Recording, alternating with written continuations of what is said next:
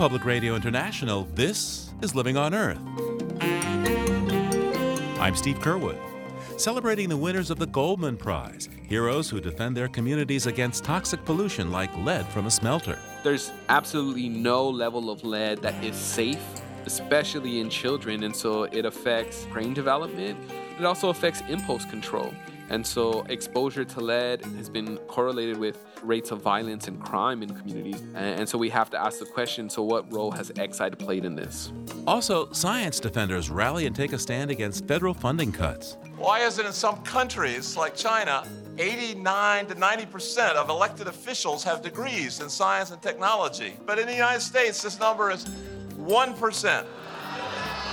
All of you nerds, start running for office. Those stories and more this week on Living on Earth. Stick around. From PRI and the Jennifer and Ted Stanley studios at the University of Massachusetts Boston, this is Living on Earth. I'm Steve Curwood. Around the globe, people are putting their lives on the line to protect the environment. And the Goldman Environmental Prize honors an activist from each of the six inhabited continents. Some recipients have paid the ultimate price for their work. 2015 winner Berta Cáceres of Honduras, and Mexico's Isidro Baldenegro Lopez, who won in 2005, were both murdered last year. The winners this year are no less courageous.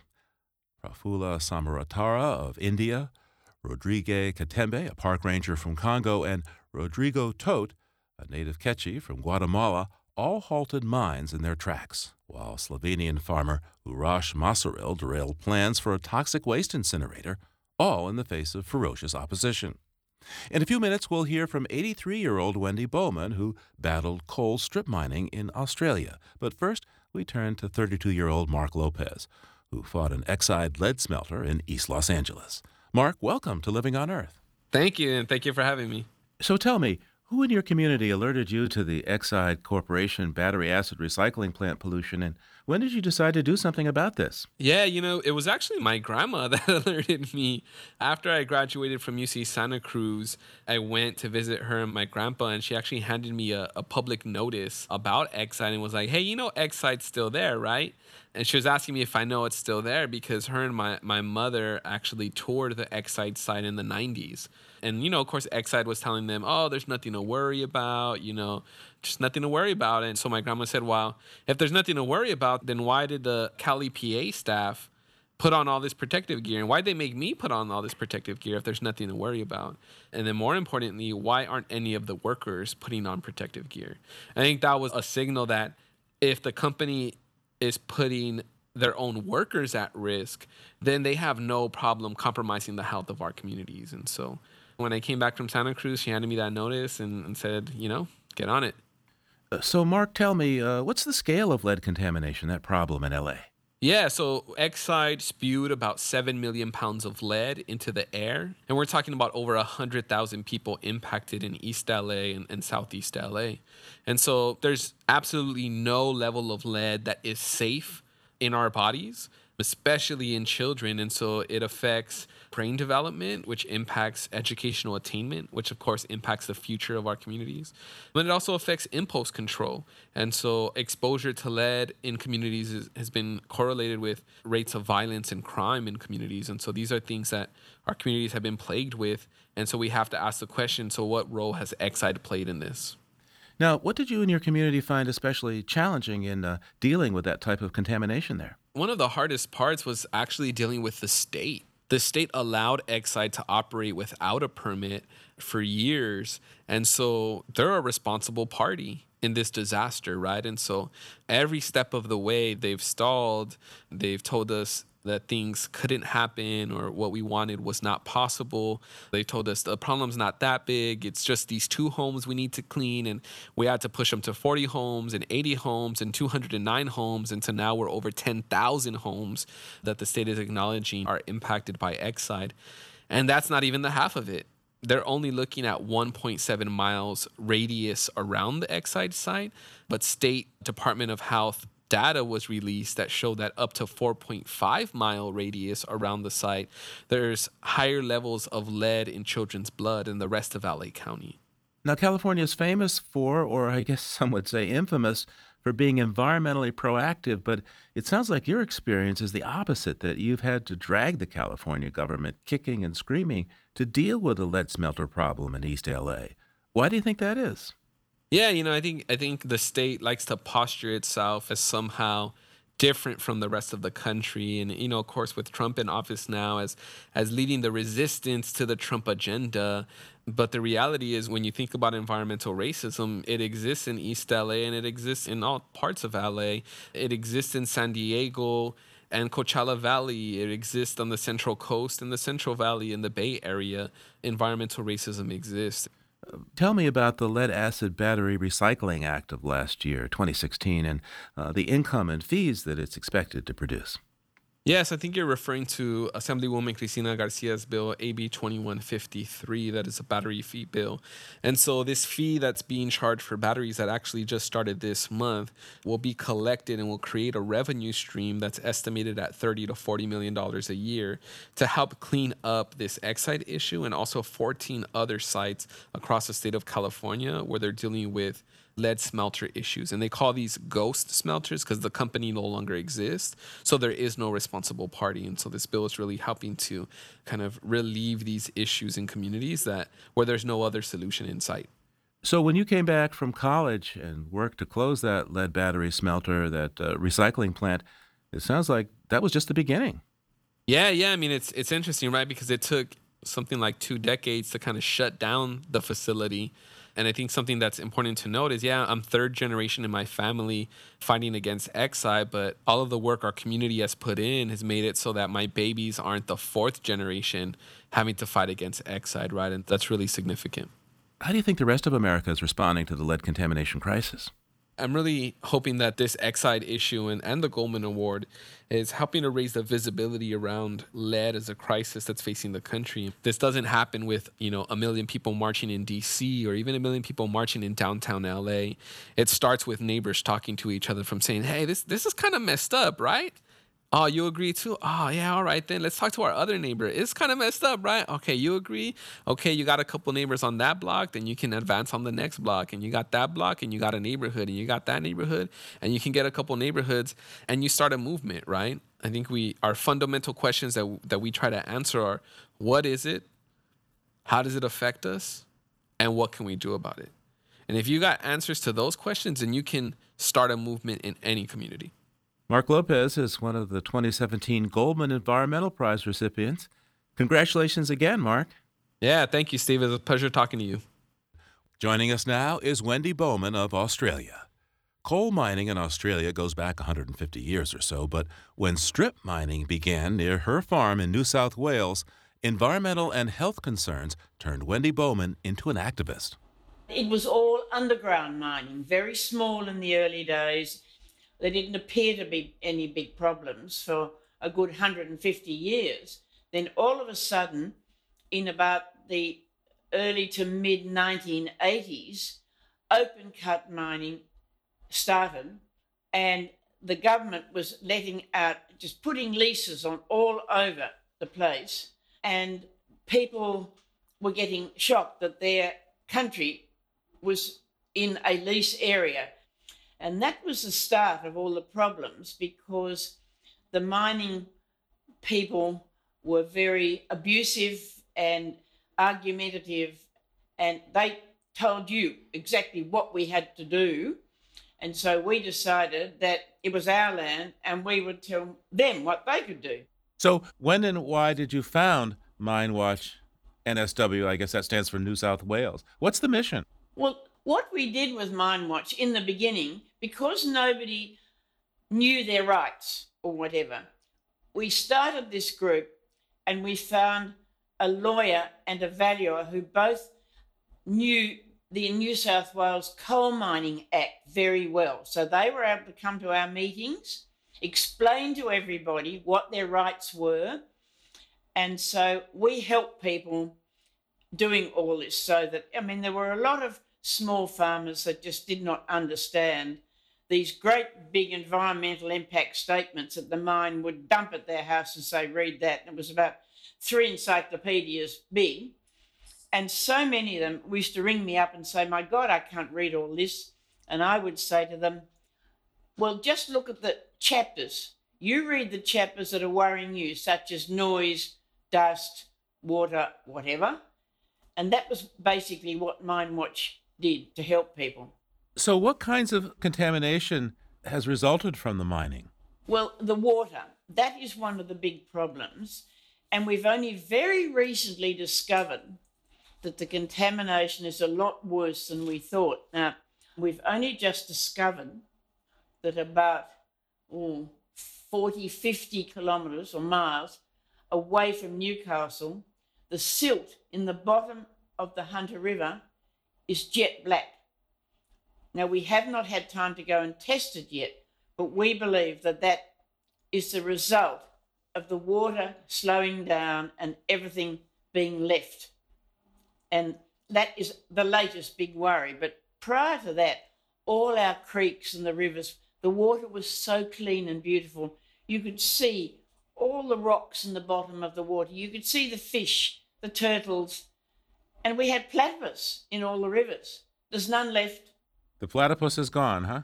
Anywhere where there's been mining, mine water being allowed to go down the river or the creek, there's no more platypus. What kind of pollution related health impacts are you seeing among people who are near these mining operations? For years, the blasting at the mines was so big that we had this orange cloud so thick you could hardly see your own back gate. And that covered all your roof, it covered everything. And we found when we owned the farm next door to this open cut mine that all that dust landed on the crops that the dairy cows had to eat. They'd walk in after a blast and walk back out again. They would not eat it. And so this was the big problem was the dust. Well, nowadays we've worked with the New South Wales Minerals Council.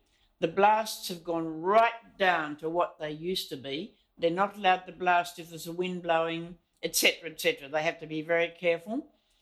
Then we started in Singleton, we started the Singleton Shire Healthy Environment Group because we heard that so many people had respiratory problems like asthma and that sort of thing. And when you see lots of these little children coughing and spluttering, I know a few young teenagers that are so bad with their asthma that they have oxygen at home, but sometimes that isn't enough. So the mother's got to race them. It takes a half an hour to drive into town to the hospital where they've got the bigger oxygen things that they can stay there overnight. Talk to me about how you'll continue to oppose the negative environmental and health impacts of coal mining in Australia. What's next? Well, we haven't got very far with the health problems just recently. The government just doesn't seem to want to know anything about it. For years now, we have been asking every time there's a new mine or an extension to a mine, we have said there must be a health assessment added to the environmental impact statement and the government will not do it. And we've been asking this, I'd say, for at least 15 or 16 years. They won't do it. So I think the more people like us say something, they're going to have to start thinking about it. Wendy Bowman is a Goldman Prize recipient and founder of Mine Watch New South Wales. Thanks so much for taking the time with us today, and congratulations. Thank you. It's been a pleasure speaking to you.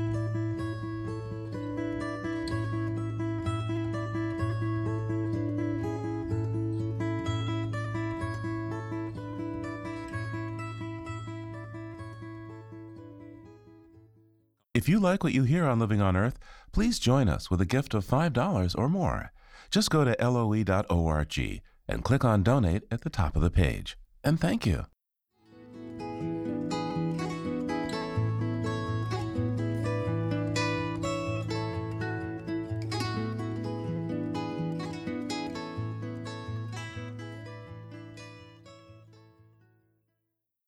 On Earth Day, April 22nd, hundreds of thousands turned out for as many as 600 marches worldwide to speak out for the sciences. And many of those who participated in the U.S. were protesting what they see as the anti science agenda of the Trump administration.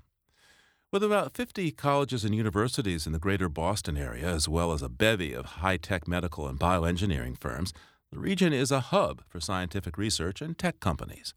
So, as thousands gathered in Washington, New York, Los Angeles, and San Francisco, thousands more gathered on Boston Common despite a cold and drizzly day. They carried homemade and often witty signs that touched on climate change, research funding, and how much our society owes to science. Living on Earth's Jenni Doering was there and has our story.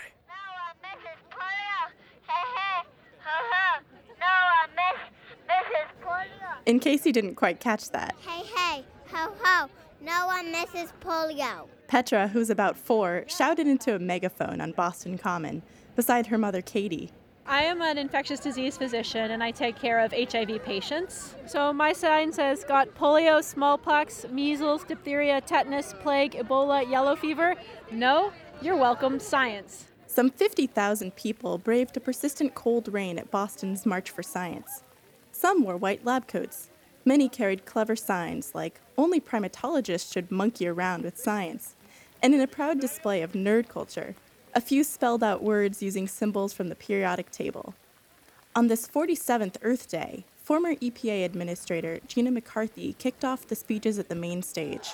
My poor EPA, I love you!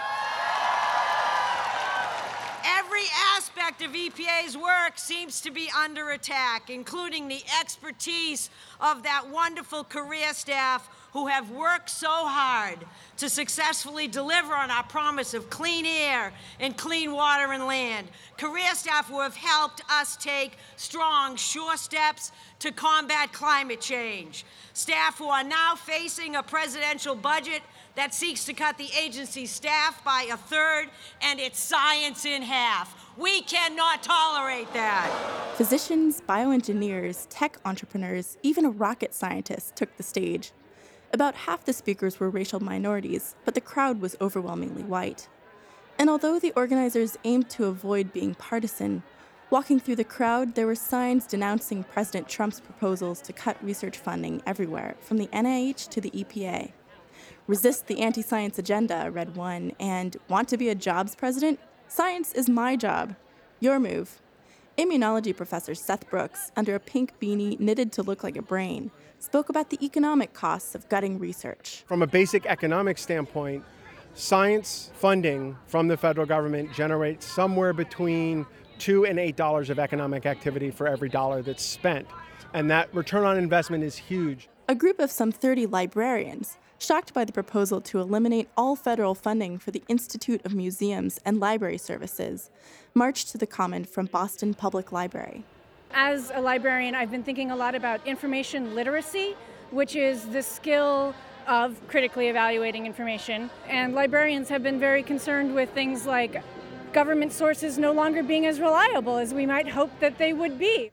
Another Seth, in his Red Sox hat, said he's not a scientist, but he had to take a stand. I'm here in particular reaction to the degradation of climate change and to appointing people who fundamentally don't believe in it to govern it and the general war on intellectualism and sort of warping of science into a political tool. That's that's all not good stuff. His son Avery, a freckled redhead who couldn't have been older than 10, also had a sign. Um, it says the good thing about science is that it's true whether or not you believe in it, which is a quote from Neil deGrasse Tyson. One might guess that Neil deGrasse Tyson, the astrophysicist and science populist, would have been glad to see the science based kids' activities at the event. Take this grape, you're going to get one piece of paper, and you can use up to 10 toothpicks, and you're going to work on a solution to protect the grape from getting smushed by the grape crusher. The crusher? A simple wood contraption, like a hammer with eyes painted on. This guy, his name is Julius Squeezer. What's going to happen is we're going to drop it on one, two, three. We're going to try and smush your grape. Engaging kids in engineering challenges is easy enough. But science has failed to engineer diversity within its ranks. Chidera Okoye is the president of the Boston chapter of the National Society of Black Engineers. I want us to start envisioning an internal threat that we have in science and technology, and that's one that's marked by stark underrepresentation of select ethnic groups. Speakers shared stories of the ethnic prejudice some scientists face Physics and engineering teacher Graciela Mohammedi recalled when, while completing her postdoc at Boston University, she stepped outside her lab to call her Spanish speaking grandmother. An older man came up to her. And he told me to get off the phone, to go clean the bathroom, because it hadn't been done properly. That man saw my dark hair. He saw my dark eyes and he saw my olive skin. He heard my mother's language on my lips, and in that moment, he decided that I could not be a scientist. In the crowd, a woman wearing a Muslim headscarf carried a sign that said, This is what a scientist looks like. If we want our children to truly believe that when they grow up, they can be anything that they want to be, then the inherent racial and sexist prejudices within the sciences must be shattered. And leading Harvard geneticist George Church urged the crowd to shatter another barrier. Why is it in some countries like China, 89 to 90 percent of elected officials have degrees in science and technology? Maybe that's a bit too much, but in the United States, this number is 1 percent. All of you nerds, start running for office. George Church. And despite the cold and soggy weather, plans were underway for another demonstration of people power a climate march the following weekend on April 29th.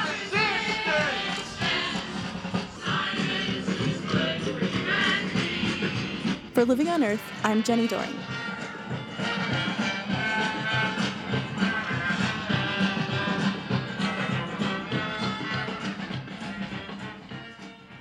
One of the Obama administration rules that Republicans have repealed using the Congressional Review Act imposed restrictions on the hunting of predators, including bears and wolves, in national wildlife refuges in Alaska. Restrictions still remain in national parks, but now Alaska rules govern predator hunting in the refuges, rules that are designed to help hunters by reducing the number of predators that take game, such as deer, moose, and caribou. Tensions are high on both sides of this issue, and the Center for Biological Diversity is challenging the legality of the repeal, saying that the law requires regulation of refuges benefit nature, not hunters. The repeal effort was led by Alaska Republican Congressman Don Young, himself an avid hunter. Erica Martinson is an Alaska Dispatch News reporter in Washington, D.C., and she joins us now. Welcome, Erica. Hi, thanks for having me. So, first of all, tell me, what is this wildlife refuges rule and what does it do? Or rather, what did it do? Well, it, it, gave the Fish and Wildlife Service ultimate control over hunting regulations on refuges and near refuges, and what reason they are allowing and when they allow hunting of bears and wolves. Now, how come Alaskans were so upset by this rule that they filed a bill to get it repealed and got it repealed? Well, on some level, for many, it's it's an argument over states' rights, over who gets to be in charge.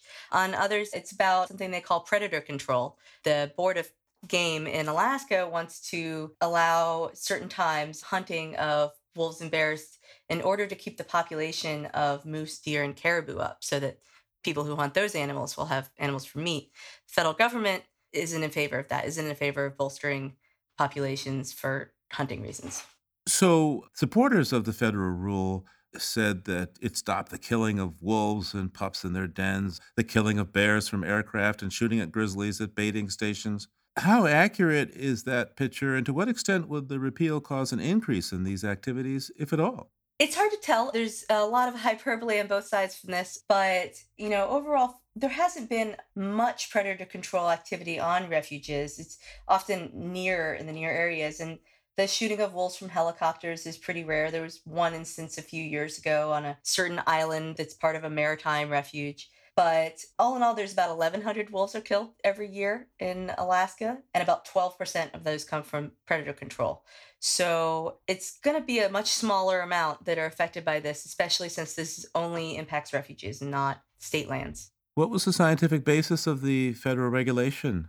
Well, it's it was more of a statutory basis. The Fish and Wildlife Service argues that their statutes and law requires them to control for the environmental balance and not for predator control. And Alaska state legislation gives the state the right to control for maximum yield for hunters. So, to what extent do Alaskans want local control of fish and game uh, regulations turned over to the state? Get the feds out of the business? I mean, as with everything, it depends on which Alaskans you talk to. I think that there are plenty that are were in favor of the federal regulations and plenty that were opposed to it.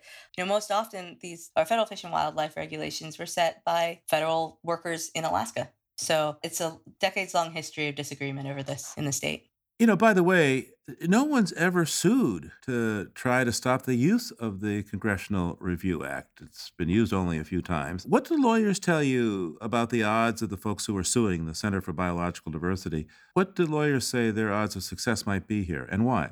Well, I think it's hard to tell. As you said, it's not been used. Actually, the Congressional Review Act has only been used once since it was passed during the Clinton administration. In 2001, George W. Bush signed a resolution overturning an OSHA rule about repetitive stress injuries in, in, workplaces. And since then, you know, it's never had the alignment of one party having the House and Senate and also the presidency and having just turned over from another, which is sort of what's required. But since then, I think it's 13 CRA resolutions have been signed by President Trump. There's quite a few regulations that have been overturned long time, and some of these were ones that were issued at the very last minute. And most of them were in the making for years. And I, I think that there's probably a constitutional question there.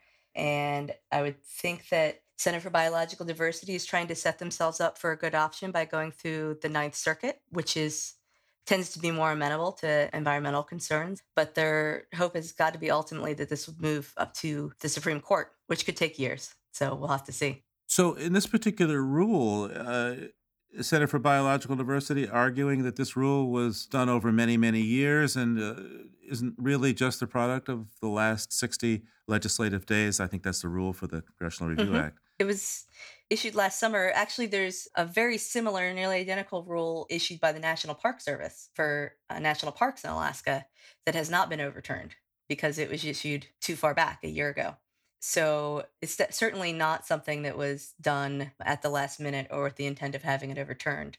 But I think the key to it, what they're arguing, is that it's a blunt instrument, the Congressional Review Act. Anytime you overturn something using the Congressional Review Act, nothing substantially similar can can ever be passed again. It means there's no chance for the Fish and Wildlife Service to tweak this rule or do something similar. It means that they've lost all ability to write any kind of regulation about this. By the way, Erica, what are some of these refuges in Alaska which will now have this, this change in rules? Well, people might recognize the Arctic National Wildlife Refuge, ANWR, uh, Izembek National Wildlife Refuge, uh, Kenai National Wildlife Refuge is one in Yukon, in Kodiak. There are 16 of them.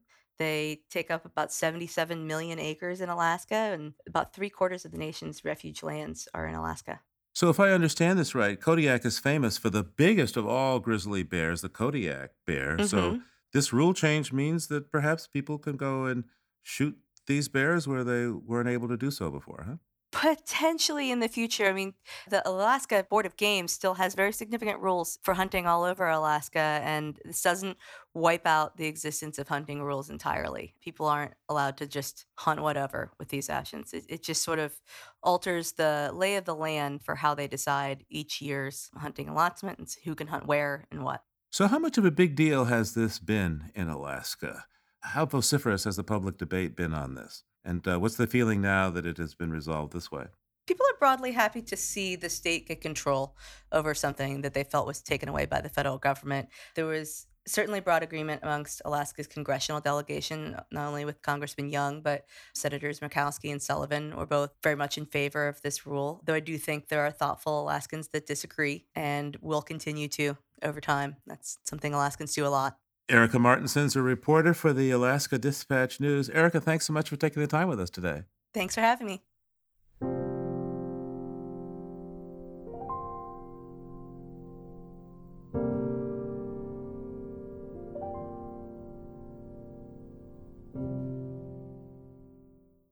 Wildlife in Africa is often well protected with vast areas like the Masai Mara Reserve in Kenya, where tourists marvel at lions and leopards and the great annual migration of zebra, gazelle, and wildebeest on the Serengeti.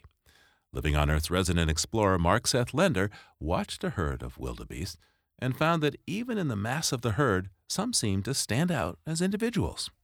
Not an hour after sunrise, and already too bright to see. Everything has lost its color, its shape. Outlines blur, the brilliance obscures like sprayed white paint. It hurts to look at it.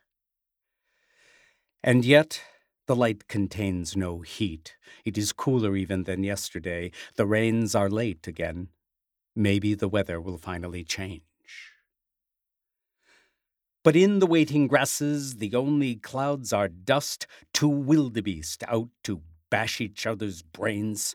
Head to head so hard they come down on their knees, hind legs bucking the air, the splintering of their horns. One turns, and the blows of the other does the turning. He pushes like a plow, like flying horses in a merry-go-round, only in one direction.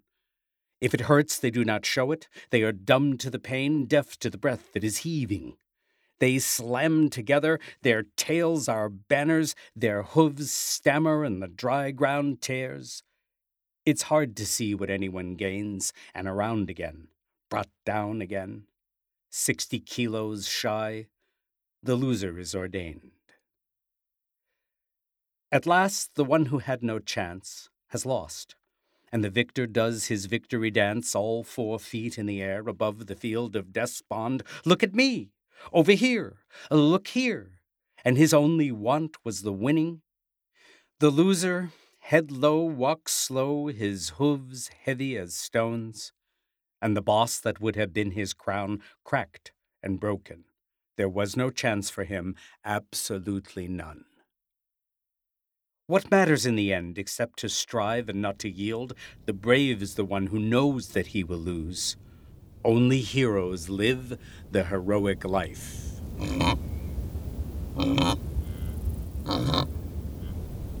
Mark recorded these wildebeest grazing, and you'll find his photos of the pair jousting at our website, loe.org.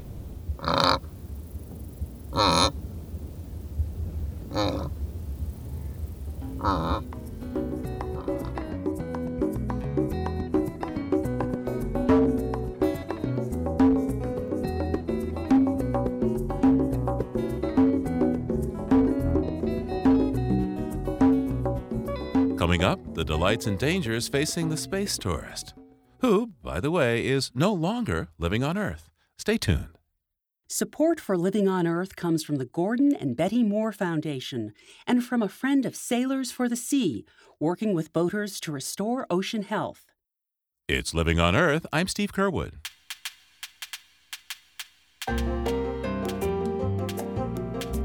And now, comments from you, our listeners. Some of your thoughts in just a moment, but first, a correction. We reported on proposed cuts to federal lead remediation programs last week, but got a figure wrong.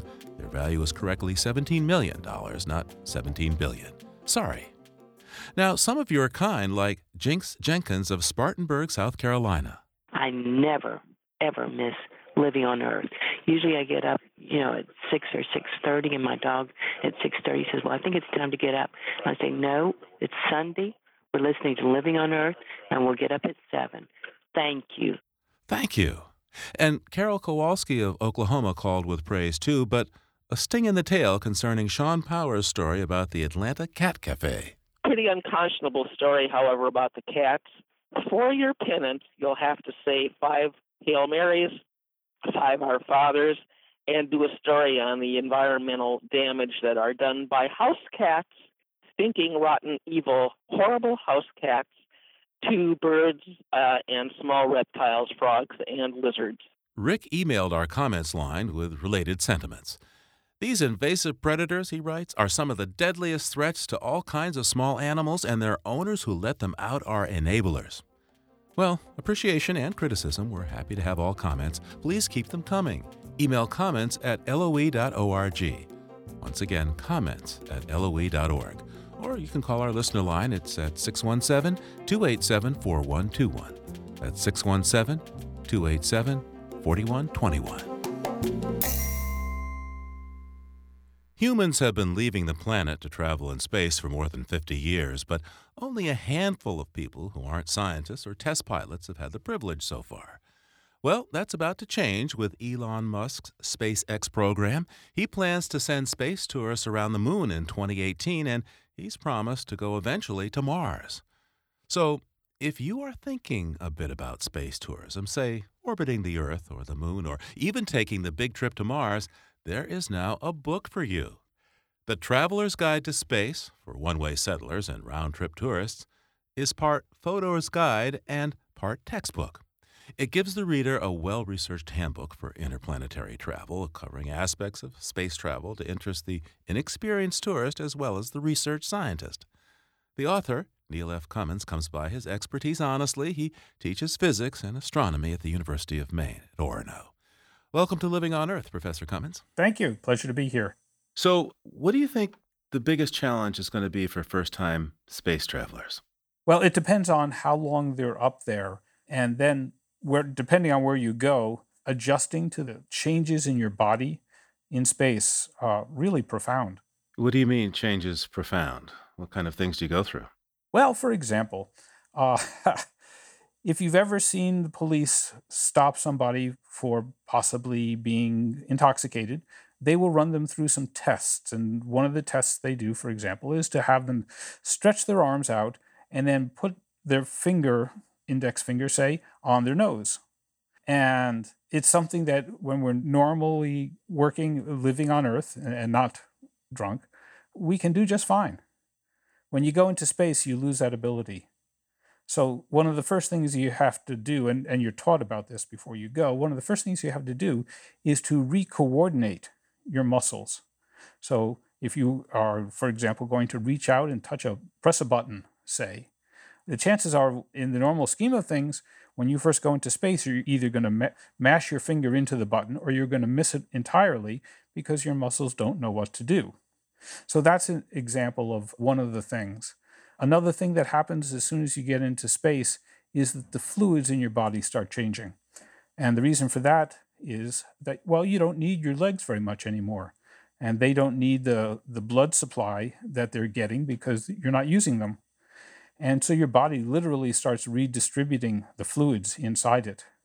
And you physically start changing. Your legs get spindly, your face gets puffy, and you have to adjust. And it takes several days for your body to get the fluids where they should be, mostly out of your body. When I get excited about a new destination and, and go get a guidebook about that place, one of the first things to do is to look at the restaurant and food options. But in your book, no such luck. Why is that? Well, it's even worse than no such luck. It turns out that when people get into space, our sense of taste diminishes. Things that would be spicy to us here on Earth can be almost tasteless. The best that they can do, and they are working hard at this, the best they can do is provide much spicier foods than you normally would tolerate here on Earth to compensate for that. And if, if there's good news to go along with this, the art of making food for space has come a long, long way from the days where it was pressed out of tubes, for example. Things are getting better as far as foods are concerned, but as we say in, in Maine, you ain't there yet. Now, if someone is interested in venturing into space, say they want to write one of those big checks to Elon Musk, who's saying he's going to take people there, what sort of questions should they ask themselves first? Well, that's an excellent question there are lots of things. Number one, are you willing to put up with the preparation that goes into it? And that can be, depending on who you fly with and where you're going, that can be up to a few years. For example, the, the cosmonauts, when they prepare, they have four to five years worth of preparation. It won't be that long if you're going on a short flight, suborbital flight, which means up and back but not into orbit or to the space station six months or a year, perhaps, depending on, again, you know, who you're flying with. But it really is a, a matter of getting your mind wrapped around it, number one. And then there are things like, what are you going to do when you're there? And perhaps the most important thing to realize if you're going into space is that when you come back, you're going to be a different person. How so? Well, suppose you were to leave your family for, say, six months and go to Europe and do things that, number one, you haven't ever done before and that no one else in your family is doing or has done. And you see the world differently because you've been, say, to the mountaintops. And you're coming back home with a perspective about the earth and your life and your relationship to the earth that is different than when you left. Adjusting to how you are different when you come back from space compared to your family and friends is incredibly important to understand. And so, working to realize that and be ready for that, very important. So, talk to me about the joys of traveling in space. What is there to see and do? Oh, lots of wonderful things. Again, it really depends on where you go. But one of the most popular things that all the astronauts I've ever talked to say is to look at the Earth. There is a room on the International Space Station where they can sit and look at the Earth as as a whole to see half of the Earth at any given time and watch it as you know they can sit there for a long time because it takes 90 minutes for the space station to go around the Earth. So if you sat and watched the Earth from space for 90 minutes, you would see the day side, the night side, and every inch of the Earth's surface sailing by over your head. And that apparently gives astronauts great satisfaction. Another possibility, fun things to do, is if you go to another world, say our moon, or the moons of Mars, or space debris like comets or asteroids in our neighborhood, the traveling, you know, on those worlds is going to be a spectacular experience. If you go to the moon, by the way, by the time you get there, I expect that the places where the Apollo astronauts landed will be international regions where you're not allowed to go so you don't mess things up. But other than that, you know, traveling around the moon and exploring it, and literally for many, many people going there in the near future, you w- may well explore parts of a world like the moon that no one has ever been on before. What about gender? How well are men suited for long distance space travel and perhaps uh, settling on another planet? And how well are women suited for that? Obviously, we need both uh, in our species. Yes, of course. That's really important. One of the big issues related to gender is the fact that in space we are much less protected from radiation than we are here on Earth. And that radiation coming from the sun, coming from the other stars, and also particles, that's all stopped by the Earth's atmosphere.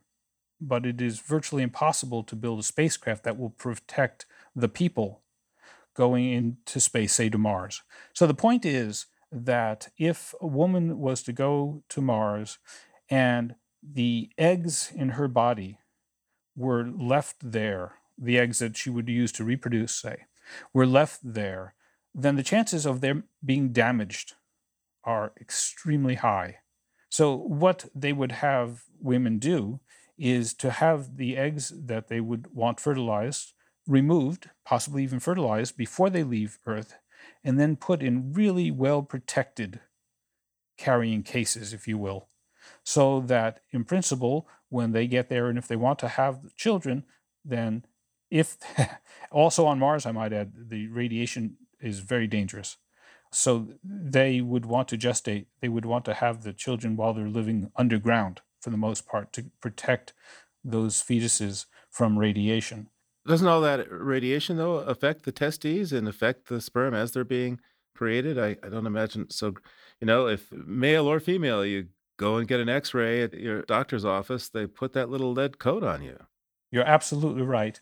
And I honestly don't know if NASA has a complete set of data at this point, but it would it would not be a good idea to fertilize an egg in space. In other words, sex that's one thing, but fertilizing eggs in space could be damaging because, as you said, the sperm could be damaged. However, the good news is that when the men get to a world and are protected from the radiation, say underground on Mars, then it may be the case, one can only hope, it may be the case that the, the sperm that are then generated after they have been protected from the radiation could be normal, not damaged, and then they could, in principle, reproduce. So you say that there can be some really dire kinds of mistakes in space travel. What are you talking about? There are events that are out of people's control. Impacts happen all the time from particles in space. I'll give you an example. If one atom of iron, uh, which iron is you know, a heavy element, but you know one atom is in the normal scheme of things almost undetectable here on Earth. One atom of iron traveling in space at the normal speed of atoms in space, when it hits a spacecraft or a person or whatever, has the impact of a baseball thrown at 100 miles an hour. Ouch. So, yeah, can ruin your whole day. Then, if there's one essential thing that is taken out into space to, say, put onto a spacecraft going to Mars and it floats away, then you got a serious problem. So, that's another example of, of the kinds of things that can happen and, in fact, do happen. And equipment fails. There's always going to be backups in, in triplicate, likely. And that's going to help deal with these kinds of problems. And likewise, uh, computers fail, so they've got to be backed up as well. Now, somebody listening to us might say, wait a second, why go settle Mars when we've got a perfectly good planet here as long as we keep it perfectly good? That's a fair question. I think that going to Mars and settling there could, besides forcing us, if you will, to develop the technologies to do so, would enable us to have a culture, a group of people who are living together in completely different circumstances than anything on earth. And they could potentially, in the best of all possible worlds, they could potentially provide us with an understanding of how people can interact and survive and thrive that we could perhaps eventually use to model uh, societies here on earth. And I think that would be something that would be invaluable uh, when it comes to pass. Neil, before you go, I wonder if you could read from your book for us. It's the beginning of chapter 10 Emigrating to Mars or Returning to Earth. Here we go. Colonizing Mars will create a new society of humans that is likely to identify itself as different from humans on Earth. Establishing colonies on Mars will be the hardest, most expensive, most dangerous, and most transformative emigration experience in human history. Every aspect of human society will have to be modified or reinvented, including agriculture, water collection and purification, mining, manufacturing, construction, transportation, communication, medicine, reproduction, social activities, cultures, religions, education, economy, emergency responses, recreation, policing, alcohol production, and protection from radiation, to name a few.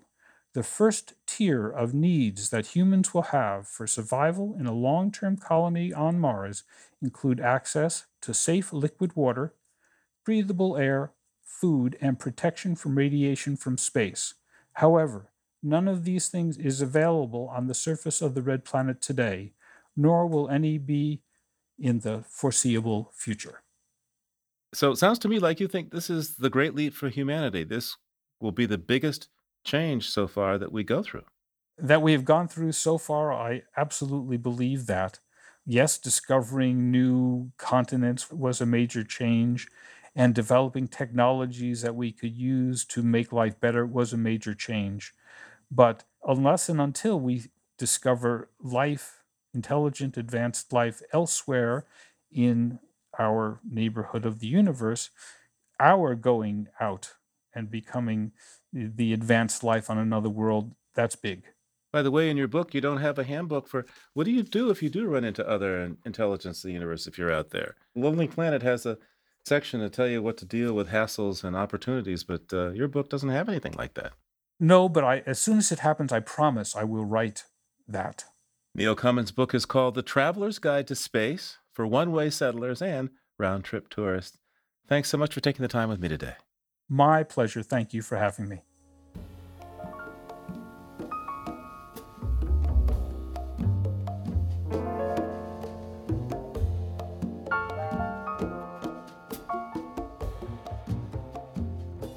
On Earth is produced by the World Media Foundation. Our crew includes Naomi Arenberg, Bobby Bascomb, Savannah Christensen, Jenni Doering, Noble Ingram, Jamie Kaiser, Don Lyman, Alex Metzger, Helen Palmer, Adelaide Chen, and Yolanda Omari. And we bid farewell this week to our intern, Kit Norton. Thanks, Kit, for a job well done, and we wish you well. Special thanks this week to Donald Young Safaris. Tom Tiger engineered our show with help from Jeff Wade and Jake Rigo. Allison Lirish Dean composed our themes. You can hear us anytime at loe.org and like us, please, on our Facebook page. It's PRI's Living on Earth, and we tweet from at Living on Earth. I'm Steve Curwood. Thanks for listening. Funding for Living on Earth comes from you, our listeners, and from the University of Massachusetts Boston, in association with its School for the Environment, developing the next generation of environmental leaders, and from the Grantham Foundation for the Protection of the Environment, supporting strategic communications and collaboration in solving the world's most pressing environmental problems. Support also comes from the Energy Foundation, serving the public interest by helping to build a strong, clean energy economy from Carl and Judy Ferenbach of Boston, Massachusetts, and from Solar City, America's solar power provider. Solar City is dedicated to revolutionizing the way energy is delivered by giving customers a renewable alternative to fossil fuels. Information at 888 997 1703. That's 888 997 1703. PRI, Public Radio International.